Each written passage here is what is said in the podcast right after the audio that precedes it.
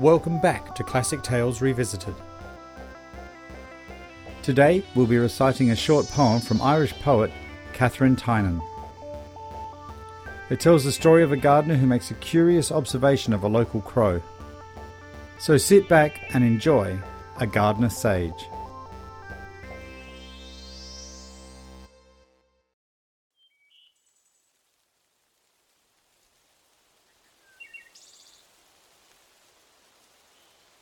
Here in the garden bed, hoeing the celery, wonders the Lord has made pass ever before me. I see the young birds build, and swallows come and go, and summer grow and glide, and winter die in snow. Many a thing I note, and store it in my mind, for all my ragged coat the scarce will stop the wind. I light my pipe and draw, and leaning on my spade, I marvel with much awe, awe all the Lord hath made.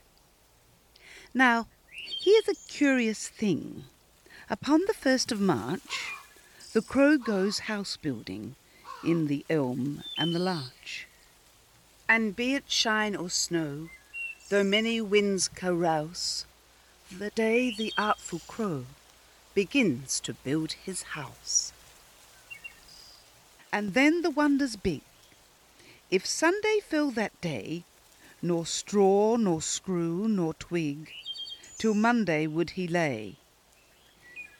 His black wings to his side he'd drone upon his perch, subdued and holy eyed, as though he was in church.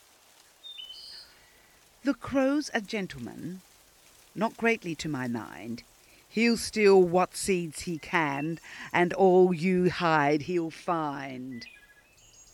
Yet though he's a bully and a sneak to small birds and bird of prey, he counts the days of the week and keeps the Sabbath day.